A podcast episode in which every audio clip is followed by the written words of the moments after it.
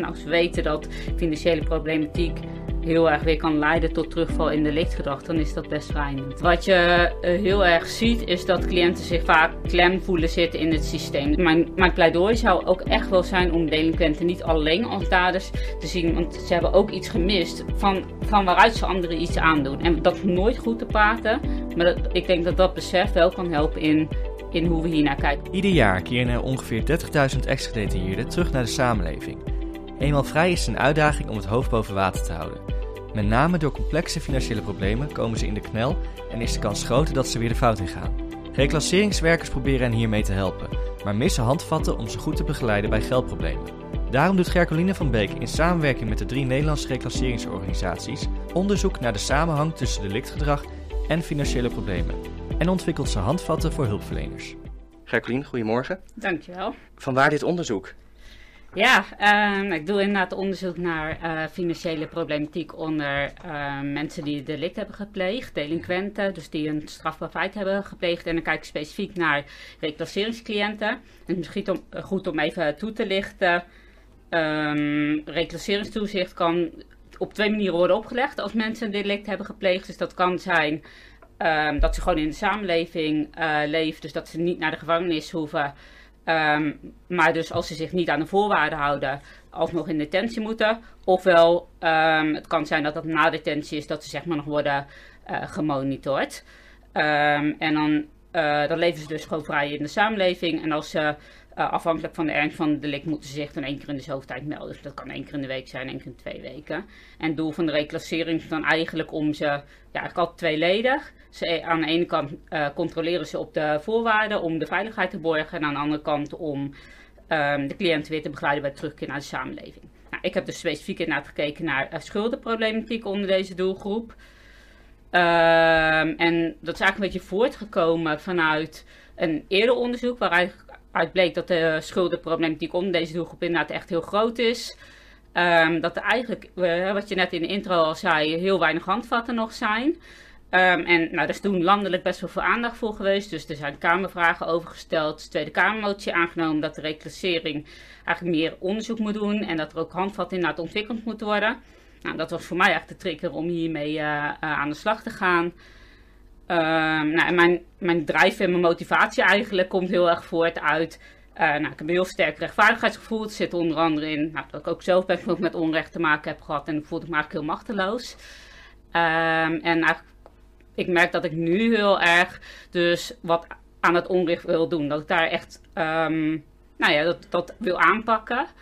En op die manier ook verschil maken. En ik zag dus onder deze doelgroep nou, dat er heel veel problemen waren. Dat dat heel um, heel complex was en dat er eigenlijk heel weinig hulp was. En nou, dat riep bij mij eigenlijk bijna de vraag van ja, dat, kan toch niet zo zijn. Van hoe kan het dat er, dat er eigenlijk geen, uh, dat er niet meer perspectief is. Dus nou ja, en eigenlijk is dat alleen maar uh, gedurende mijn onderzoek heel erg bevestigd. Dus dat ik daar echt aan wil bijdragen van hè, zowel voor de doelgroep als voor, uh, voor professionals eigenlijk. Ja, dus jij doet nu specifiek onderzoek naar goh, hoe kunnen we als hulpverleners en als samenleving die mensen op weg helpen zodat ze niet nou ja, in, verder afglijden eigenlijk uh, ja. en weer in de problemen raken. Ja.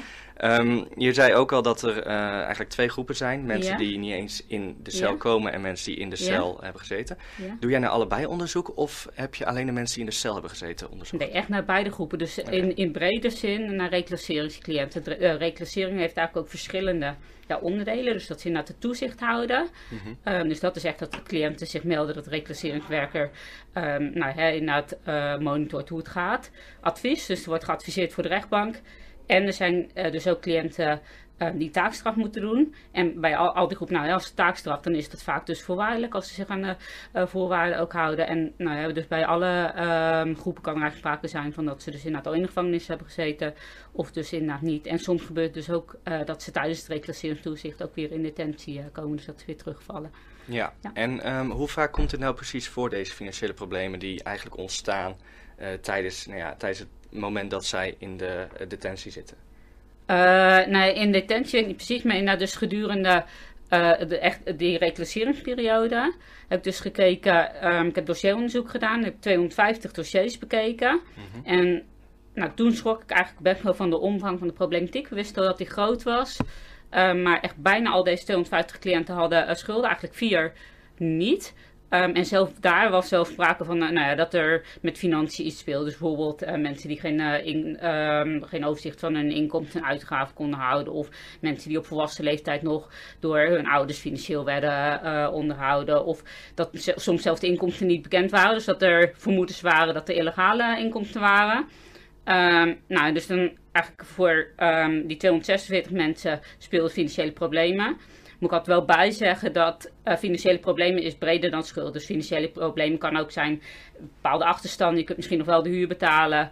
Um, maar het is dus lastig om rond te komen. Je kunt bepaalde rekeningen meer betalen. Bij schulden wordt het dus echt al snel problematisch dat je je vaste last niet kunt betalen. Ik heb nog gekeken voor hoeveel dat gold. Maar zelfs dan is dat nog een groep van bijna 200, 198. Zo. Dus die omvang is echt, uh, echt schrikbarend groot. We wisten dat het veel was, maar uh, ja. Ja, dus eigenlijk bijna iedereen die in detentie heeft gezeten, die komt wel nou ja, in financiële problemen, op wat voor manier dan ook. Uh, hoe komt het dat deze mensen weer in de schulden raken, of juist in de schulden raken voor het eerst?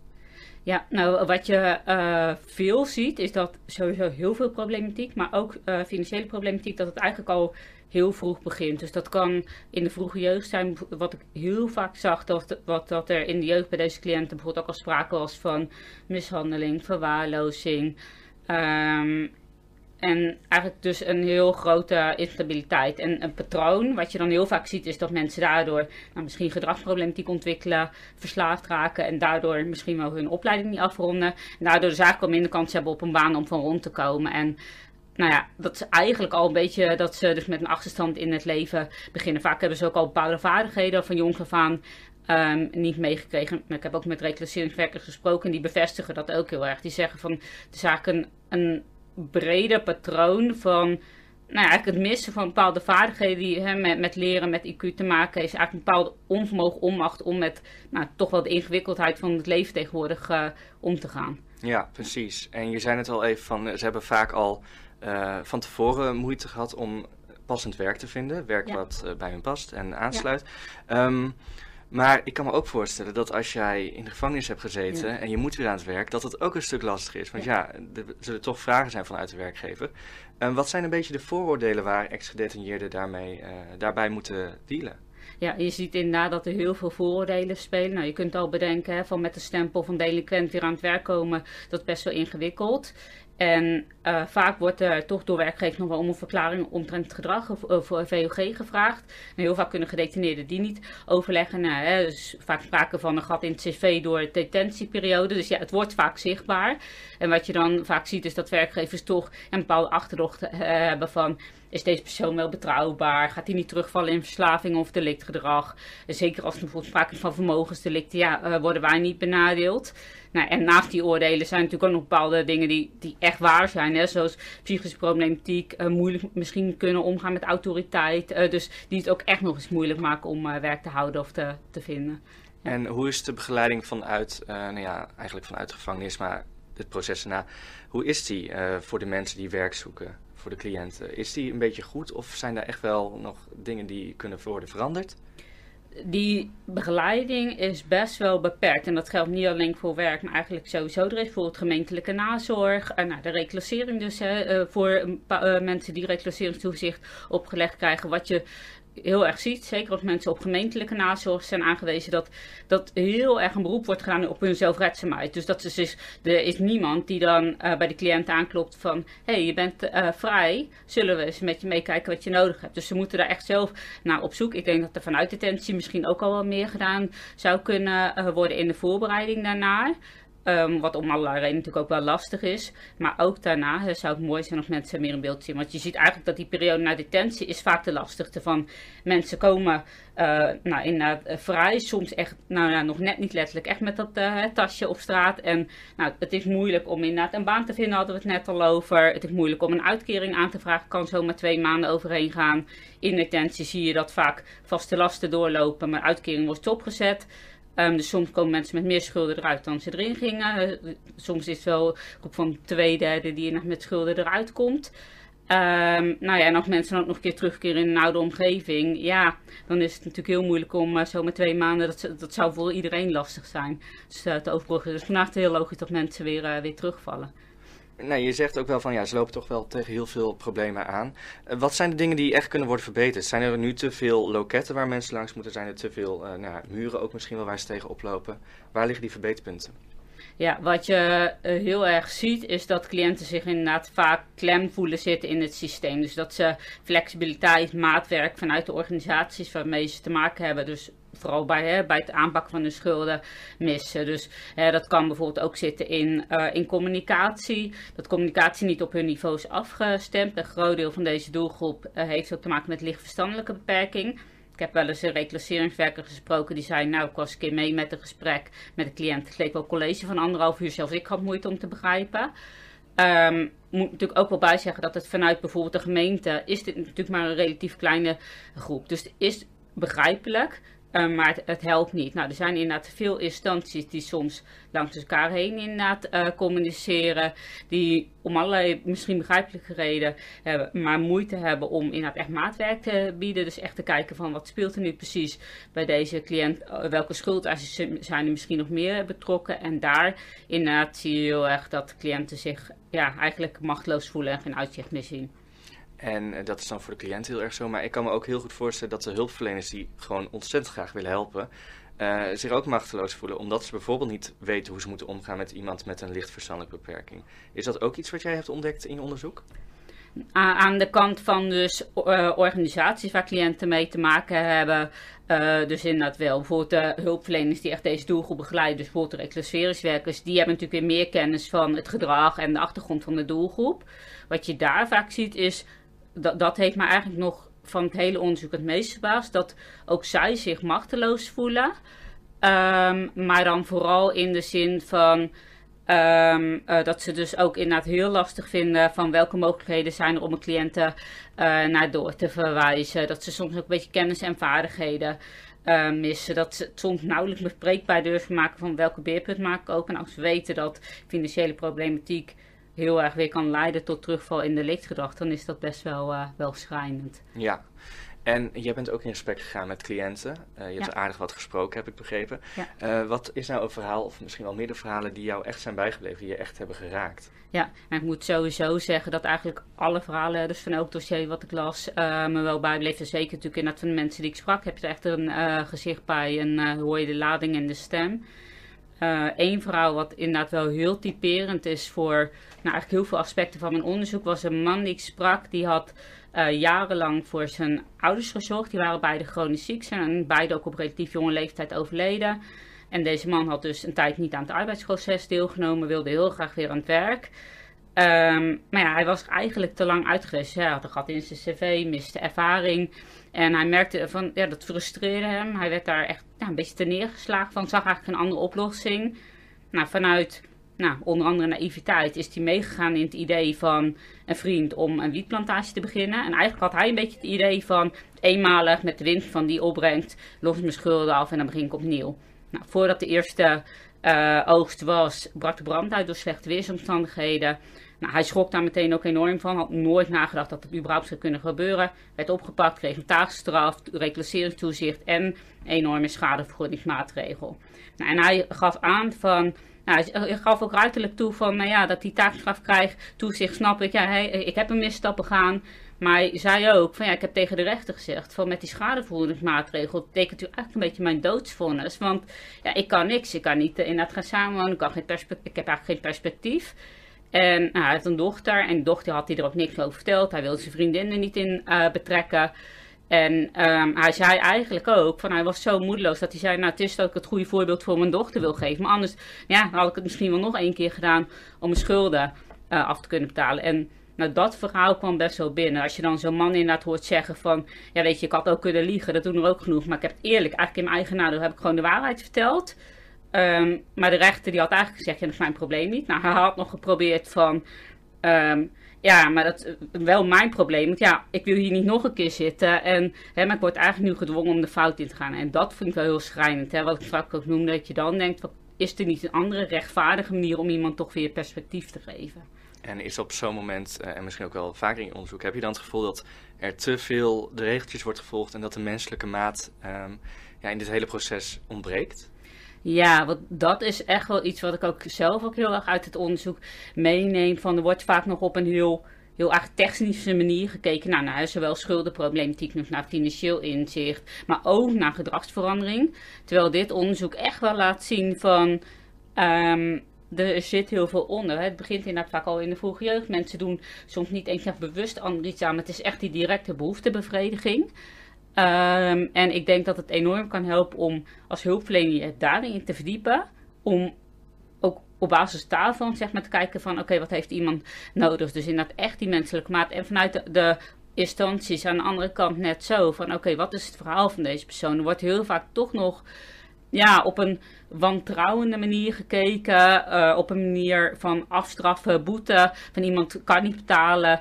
Uh, sorry, wil niet betalen. Maar hè, het is vaak dat ze het oprecht niet kunnen. En op het moment dat je dan eigenlijk iemand alleen maar terugdringt in de criminaliteit, ja, dan zijn we verder van huis en kost het de maatschappij ook alleen maar meer. Ja, want de huidige aanpak uh, kost de maatschappij op dit moment in jouw ogen misschien ook wel meer dan als we het wat meer persoonlijker zouden maken, wat meer ons verdiepen in de persoon. Uh, wat kan wel, wat kan niet? Ja, nee, ik, ik heb dat natuurlijk inderdaad, daar heb ik geen harde uh, cijfers van, maar ik denk wel dat uh, inderdaad op het moment dat je nu ziet dat dus inderdaad mensen weer door eigenlijk de, de aanpak van repressie weer terugkeren in de criminaliteit. Hè, nou, wat kost dat ook aan in de begeleiding, aan detentie? Dat, dat op het moment dat je op welke manier dan ook, tuurlijk is de vergelding nodig richting maatschappij, richting slachtoffers. Um, maar dat je toch op een rechtvaardige manier mensen in ieder geval wel weer perspectief kunt bieden. Want dat is echt wat mij uit mijn onderzoek heel erg uh, voor ogen staat. Die machteloosheid, die uitzichtloosheid. Dat je, dat je toch weer perspectief kunt bieden. Um, uh, dat cliënten weer verder kunnen. Uh, en dat ze eerst wat rust hebben om verder te bouwen aan hun leven. Dan denk ik dat uiteindelijk dat voor iedereen ten goede komt. Ja, en je onderzoek, uh, nou, daar ben je al een poosje mee bezig. Hij is zelfs bijna afgerond. Ja. Wat zijn de belangrijkste resultaten die je tot nu toe hebt gevonden? Ja, nou, ik ben inderdaad bijna de puntjes op de i aan het uh, zetten. Ik zie alleen uh, nog wel heel veel mogelijkheden voor vervolgonderzoek natuurlijk. nee, tot nu toe belangrijkste gewoon praktische bevindingen zijn eigenlijk dat dus die grote omvang van de problematiek, dat die echt nog groter is dan heel veel mensen zouden denken. Ook hoe groot de invloed daarvan op het leven van mensen is. Uit heel veel andere onderzoeken weten we sowieso dat schulden voor stress zorgen. Wat, wat dit onderzoek denk ik echt wel bevestigt is dat de gevolgen van die schulden voor deze doelgroep nog ingewikkelder zijn. Dat daar de terugkeer naar de, uh, naar de maatschappij extra belemmert. Um, en dus ook heel erg dat dat zo gewezen is met problemen op andere levensdomeinen. Soms ook bijna onderliggend aan is. En dus dat begeleiding heel vaak echt, echt complex is. En dat eigenlijk dat het zo complex is dat, ja, dat het echt samenwerking tussen uh, vanuit verschillende disciplines vraagt. Oké, en wat hoop je dan dat jouw uh, onderzoek ook weer teweeg brengt? Je noemt onder andere al de complexiteit die er momenteel nog is. Hoop je dat daar dan wat in wordt veranderd? Wat, wat zou concreet jouw plan zijn uh, wat zou je aan de overheid bijvoorbeeld willen geven om te zeggen van, goh, laten we dit aanpakken en dan gaat het waarschijnlijk al een heel stuk beter met al deze mensen. Ja, op praktisch vlak denk ik dat dat onder andere zit in het verbeteren van de toegang tot hulp, omdat nou, hè, ik noem net al, juist voor deze doelgroep is uh, de problematiek extra complex. Terwijl de toegang tot hulp uh, extra ingewikkeld is. Dus cliënten vallen vaker terug, hebben vaker te maken met schulden die niet mee kunnen worden genomen in regelingen um, vallen vaker inderdaad uit. Um, dus ik denk dat op maatschappelijk niveau die, die drempel echt lager zou mogen. En eigenlijk nog een, een, tweede, wat meer brede punt van hoe we naar deze problematiek kijken. Denk ik, ik noemde al dat stuk van het toch heel erg gericht zijn op repressie. Wat je heel vaak ziet in de samenleving als er onder nou, hè, um, de forensische doelgroep iets misgaat, bijvoorbeeld een incident is, dat er eigenlijk direct in de samenleving roep komt om hè, nou, in meer nadruk op veiligheid, op strenge straffen. Nou, we weten al dat alleen straffen niet werkt, dat het altijd gecombineerd moet worden met behandeling, focus op gedragsverandering. En ik denk dat mijn onderzoek dat ook heel erg onderschrijft. Hè. Dus dat, dat, dat vraagt een beetje een andere manier van kijken naar daderschap en slachtofferschap. Ik zei net al, van natuurlijk is de vergelding nodig. Um, maar op het moment inderdaad dat, dat mensen echt hun leven willen verbeteren, maar er eigenlijk geen mogelijkheid toe hebben, dat gaat uh, ook niet keren. Dus mijn, mijn pleidooi zou ook echt wel zijn om daar dus inderdaad anders naar te kijken. En delinquenten niet alleen als daders te zien. Want ze hebben ook iets gemist van, van waaruit ze anderen iets aandoen. En dat nooit goed te praten. Maar ik denk dat dat besef wel kan helpen in in hoe we hier naar kijken. Dus dat is wel iets wat ik op, nou, ook, ook inderdaad op politiek niveau heel graag uh, mee zou willen geven. Ja, precies. Nu ik je verhaal zo hoor, um, het, het, valt natuurlijk totaal niet te vergelijken aan de ene kant. Maar aan de andere kant hoor ik ook heel veel overeenkomsten bijvoorbeeld met de toeslagenaffaire. Waar mensen ook tegen, ja, eigenlijk tegen het systeem aanlopen. Niet worden gehoord en alles maar volgens de regeltjes moest. Zou dit ja, ook wel weer zo'n grote blunder kunnen zijn als we niet gaan ingrijpen? Ja, een belangrijk punt inderdaad om, uh, als we het over de toeslagenaffaire hebben, in het kader van onderzoek, vind ik altijd belangrijk om te benoemen dat ik ook echt alle schijn van de link inderdaad met, met associatie met criminaliteit uh, wil voorkomen. Maar inderdaad, de, de overlap zit heel erg in dat het ook echt zo pijnlijk schrijnend duidelijk maakt hoe mensen inderdaad knel kunnen zitten in de wereld tussen de organisaties en nou ja, hoe enorm groot en ingrijpend en ook langdurig de gevolgen daarvan kunnen zijn. Hoe echt ongelooflijk moeilijk het kan zijn om uit die vicieuze cirkel van problemen weer, weer te komen. Ja, absoluut. Precies. Um, dit onderwerp is een vrij complex onderwerp. Daarom maken we onder andere deze podcast om hem misschien wat behapbaarder te maken voor de gewone mensen tussen haakjes. Um, maar ik merk zelf altijd dat ik een boek of een film of een serie ook heel fijn vind om een situatie ook maar een beetje te kunnen begrijpen. Heb jij een must-read of een must-see waarvan je denkt, als je dit kijkt of leest, dan begrijp je deze situatie in één keer een stuk beter? Ja, uh, nou één kernpunt wat ik heel erg terug zag komen in mijn onderzoek, heb ik ook wel uh, genoemd, is dat uh, inderdaad cliënten dus vaak geen andere mogelijkheid zien dan terugkeer naar de maatschappij. Dat ze bijna zeggen van ja, we moeten anders, want op een legale manier kom ik er niet uit. En ook hulpverleners die geven heel vaak aan van ja, ik kan het niet goed praten, maar ik snap het bijna wel. Vanuit de stress die de schulden veroorzaken, um, de machteloosheid. Nou, en als ik dat een beetje als kern neem, dan denk ik aan de uh, tweede documentaire Lost Boys vijf jaar later van uh, Margriet dat geloof ik. Um, en dat is een documentaire. Uh, vijf jaar eerder is een Rotterdamse jeugdbende gevolgd. En vijf jaar later volgen ze dan één inmiddels ex-bendelid, dat is Demo. En hij heeft inmiddels dus gebroken met de criminaliteit, heeft werk, hartstikke succesvol. Um, maar schulden uit het verleden blijven hem achtervolgen. Het zijn soms echt schulden van uh, ouder dan 10 jaar. Um, nou, er komen steeds meer aanmaningen. Op een gegeven moment wordt de loonbeslag gelegd. En daardoor kan hij ook andere betalingsafstand, kan um, betalingsregelingen uh, niet uh, nakomen.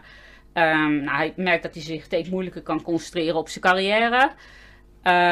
en nou, dan geeft hij, zegt hij eigenlijk ook letterlijk, aan, dat is aan het eind van de documentaire van, uh, nou, het frustreert me enorm. Van, het, ik wil het nu hè, mijn leven op het rechte pad houden. Maar dat kost me eigenlijk meer moeite, geeft me meer stress. Dan wanneer ik inderdaad weer terug zou keren in de criminaliteit. En eigenlijk moet hij daar elke dag tegen vechten. En dan, dan, dan zegt hij ook letterlijk van, ja, wat moet ik dan? Moet ik dan niet gaan eten? Moet ik mijn huis kwijtraken? Moet ik rekeningen niet betalen? En um, nou ja, hij heeft zijn leven heel erg opgepakt. Hij heeft uh, dat zegt hij ook letterlijk. Van, ik heb vijf jaar heb ik al inderdaad ben ik niet in aanraking gekomen met uh, justitie. Ik heb me aan alle regeltjes gehouden. Ik ben zelf een voorbeeld voor anderen. Ik heb om hulp gevraagd. Maar ik heb, eigenlijk heb ik geen vertrouwen in, want nu gebeurt dit. En uh, van, hé, wat moet ik dan? Moet ik dan de bank gaan overvallen of zo? En dat, dat is echt letterlijk de laatste zin in de documentaire. En dat vond ik best wel schrijnend. Laat ook echt wel zien dat dat verhaal van die man, wat ik net gaf, dat het ook niet op zichzelf staat dat is wel heel typerend, dat het zo alles overstijgend uh, kan zijn. Ja, precies. En nou dit is natuurlijk niet het, enige voorbeeld. Je noemde net ook al een voorbeeld van zo'n schrijnend verhaal. Um, het klonk alsof er veel schrijnende verhalen zijn. Daarom doe je dit onderzoek natuurlijk voor een deel. Maar zijn er ook verhalen waarin het toch wel goed afloopt? Mensen die misschien wel, als ze uit de gevangenis komen, uh, wel eerst tijdelijk in de schulden raken, maar toch zichzelf eruit weten te slaan. Uh, met behulp van de instanties, dan wel niet, dan wel. Die, die zijn er zeker. Ik heb in het laatste stukje, van, ik heb verschillende deelonderzoeken gedaan. Het laatste uh, stukje van mijn onderzoek heb ik inderdaad gekeken. Omdat, nou, hè, omdat ik zelf eigenlijk ook zoiets had van, kan toch niet waar zijn. Er moet toch inderdaad iets helpen. Gekeken naar wat zijn er werkzame factoren. En daarbij ben ik dus echt ingaan op een paar specifieke situaties waarin het inderdaad is gelukt om, uh, betekent echt niet altijd schuldenvrij, maar in ieder geval weer enigszins stabiel leven te krijgen. En wat je ziet is wat daar vaak in werkt, is. Um, ik noemde straks nog een keer samenwerking tussen verschillende professionals. De samenwerking is nog wel een beetje platgetreden woord. Maar wat ik echt zag, wat daarin werkt, is dat dat verder gaat dan af en toe even elkaar uh, opbellen en vragen wat de status is. Maar echt op expertise. Hè? Dus die reclasseringswerker uh, met zijn kennis van de doelgroep. Misschien een bewindvoerder of schuldhulpverlener met kennis van uh, financiën. Um, misschien ambulant begeleider die mee kan kijken met praktische zaken of mee kan gaan naar afspraken. Um, dus echt elkaar vanaf het begin van het traject systematisch. Dat is ook een belangrijke uh, weten op te zoeken. Wat ik daar wel een kanttekening bij moet zetten, is dat dat nu, in die casussen die ik bekeek, vaak echt op individuele incidentele basis is. Dat dat echt individuele professionals zijn die zich hier hard voor maken, die elkaar kennen. Uh, maar dat zou natuurlijk fantastisch zijn of dat op grotere schaal uh, zou kunnen gebeuren. Dat zou heel erg mooi zijn. Ja, je hebt in je onderzoek, zei je net ook al, nou, ben je al een paar dingen tegengekomen waarvan je denkt van ja, daar zit wel vervolgonderzoek in. Zit er ook een vervolgonderzoek op de planning van jou? Of heb je zoiets van, na dit onderzoek ben ik er wel weer even klaar mee? Nee, het is mooi om dit uh, op dit moment uh, af te gaan ronden. Hè. Dus een mooi rond geheel. Maar ik wil uh, absoluut nog zeker verder inderdaad met dit onderzoek. En er zitten volgens mij nog heel veel aanknopingspunten in. Hè. Dus of dat nou is om het breder te gaan trekken. Ik heb vooral gekeken naar reclasseringscliënten. Hè, dat kan zijn ook binnen de forensische zorg, binnen detentie. Of misschien wel meer gericht op hè, die ketenbrede samenwerking. Ik zie nog genoeg aanknopingspunten. En ik weet ook zeker dat ik er de komende jaren nog niet klaar mee ben. En dat, wat ik zo hoor, komt het voornamelijk voort uit jouw rechtvaardigheidsgevoel uit vroeger. Um, heb jij daar in, in je leven nog een bepaalde les uh, voor de luisteraars? Dus ik denk van ja, als je het zo doet, niet, misschien niet eens op het financiële gebied of wat dan ook, maar gewoon op, op dat rechtvaardigheidsgevoel. Dat is toch vooral dat belangrijk is om te blijven uh, te blijven hopen, te blijven geloven in dat er ook echt een betere toekomst mogelijk is. juist die machteloosheid, die herken ik zelf, dat noemde ik aan het begin ook. En die zie ik bij cliënten heel vaak. En dat maakt vaak dat je het geen uitzicht meer ziet. En juist dat, dat blijven strijden, nou dat zag ik ook in de verhalen van cliënten. Het blijven strijden, het niet opgeven, het blijven geloven dat er een uh, weg eruit is. Uh, ja, dat, dat is het belangrijkste. Dat vind ik heel mooi is ook iets heel moois voor de cliënten. Ehm, maar we hebben natuurlijk aan die andere kant ook nog de hulpverleners. Ze hebben misschien niet altijd heel lief over gepraat in deze podcast, maar ook weer wel, want ze doen echt hun best. Um, ook bij de HU hebben we studenten die toch wel misschien in de toekomst mensen op dit gebied willen gaan helpen. Wat zou je hun willen meegeven als tip? Wat wil je meegeven aan de huidige hulpverleners? Ja, geef als eerst inderdaad belangrijk is uh, om nog een keer te benadrukken dat um, het echt inderdaad niemand schuld is. Hè? Dus hulpverleners inderdaad doen hun uiterste best, maar hebben vaak beperkt tijd om cliënten te begeleiden. Moet op andere leeftermijnen monitoren. Dus inderdaad, het is echt, echt bedoeld om samen te kijken hoe we eh, de hulpverlening kunnen verbeteren. Uh, nou, wat ik hulpverleners toekomstige hulpverleners mee zou willen geven, zijn eigenlijk verschillende dingen. Ik denk dat de problematiek zo complex is dat er op alle niveaus dat nodig is. Hè. Dus op macroniveau noemde ik al die andere blik van kijken, omdat hulpverleners kunnen doen wat ze willen. Maar op het moment dat het systeem hetzelfde blijft, dan is, zijn hun mogelijkheden ook beperkt. Um, ik denk dat op uh, niveau, het niveau van de organisaties, ook echt facilitering nodig is. Die samenwerking, maar dat kost tijd en geld. Dus om het echt heel laagdrempelig te beginnen, denk ik dat het al begint met um, bewustzijn van de omvang van deze problematiek, hoe groot die is, hoe ingrijpend in het leven van cliënten. Dat financiën ook niet op zichzelf staan, um, altijd hè, samenhangen met die andere levensdomeinen. En ik zou ook willen meegeven van heb daar dus oog voor. En wat je ziet in financiële begeleiding, ook zelfs al in financiële educatie aan kinderen, is dat er heel vaak heel erg op financieel inzicht. Hè? Dus op budgetteren, op uh, overzicht van inkomsten en uitgaven wordt gemonitord. Maar ook echt oog te hebben voor in hoeverre zijn die financiën nou een risicofactor voor. Niet eens alleen uh, delictgedrag, maar ook misschien wel verslaving of huiselijk geweld of agressie. En dat ook echt bespreekbaar te maken met cliënten. Van, goh, in hoeverre vormt jouw financiële situatie nu een risico om terug te vallen? Misschien haast nog wel laagdrempeliger is. Dus ik zag in mijn onderzoek dat er vaak weinig zicht was op überhaupt de omvang van de schuldenproblematiek of de schuldeisers, moet ik ook wel bij zeggen dat cliënten zelf dat vaak niet weten. Uh, maar toch dat structureel te blijven uitvragen en monitoren. Ik denk dat dat voor hulpverleners ook al een hulpmiddel is om er continu alert van te zijn. En ook in de samenwerking met andere professionals. Um, dat borgt ook een beetje de continuïteit van zorg. Hè? Want als je een casus moet overdragen, dan hangt het niet inderdaad op jou. Um, en haast misschien nog wel belangrijker is dus dat stukje echt echt oog hebben voor wat zit er achterin na deze problematiek. En op basis daarvan wat is dus er nodig? Ik denk dat dat eigenlijk de allerbelangrijkste les is. Dus als ik hem heel erg mooi samenvat voor zowel de cliënt als de hulpverlener, ook al loop je, loop je nog tegen zo ontzettend veel muren op aan regels, instanties, weet ik veel wat, geef niet op. Mm absoluut. Vind ik een hele mooie. Mag ik jou bedanken voor je tijd. Dankjewel. Dit was hem alweer. Wil je meer weten over ons onderzoek en onderwijs? Neem eens een kijkje op hu.nl en luister de eerder podcast Grip op Geld en Sorry voor mijn broertje. Vond je dit een leuke podcast? Deel deze dan vooral met mensen uit je netwerk. Tot de volgende aflevering van Lessen uit HU Onderzoek.